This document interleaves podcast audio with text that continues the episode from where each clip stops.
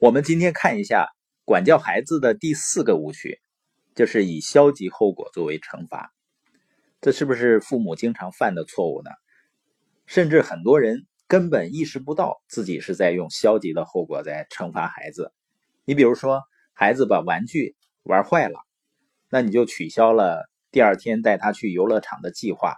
这个呢，就是用消极后果作为惩罚，因为不去游乐场。并不是弄坏玩具的直接后果，要利用事情的直接后果来教育孩子。什么是直接后果呢？比如你约好了每天晚上呢是六点钟吃饭，那孩子到了点儿呢，他还是不吃啊，或者是在餐桌旁边还是玩那要跟他说清楚，我们吃饭时间是二十分钟或者半个小时，吃完饭呢就收起来了，就没有饭吃了。交代清楚，有的孩子呢，你交代清楚了，他还是玩，因为小孩子贪玩嘛。那到了六点半呢，你就把饭可以收起来了。孩子想吃饭呢，你说晚上喝点牛奶吧，啊，今天晚上没有饭吃了，明天早晨咱吃早餐。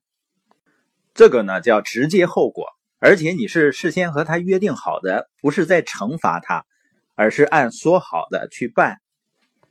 而如果孩子在做错事儿的时候用消极后果去惩罚呢，就让孩子长大以后呢会变得很懦弱，不敢去犯错误。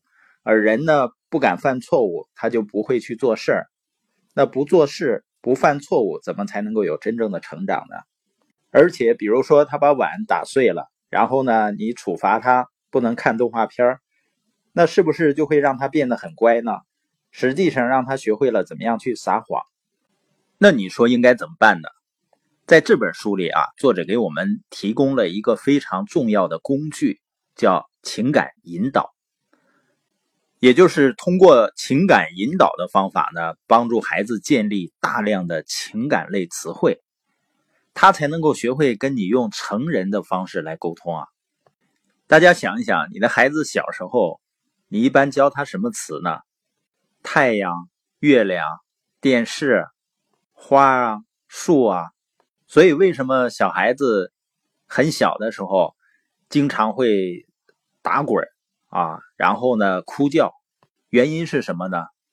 你说可能孩子觉得这种方法有效吧？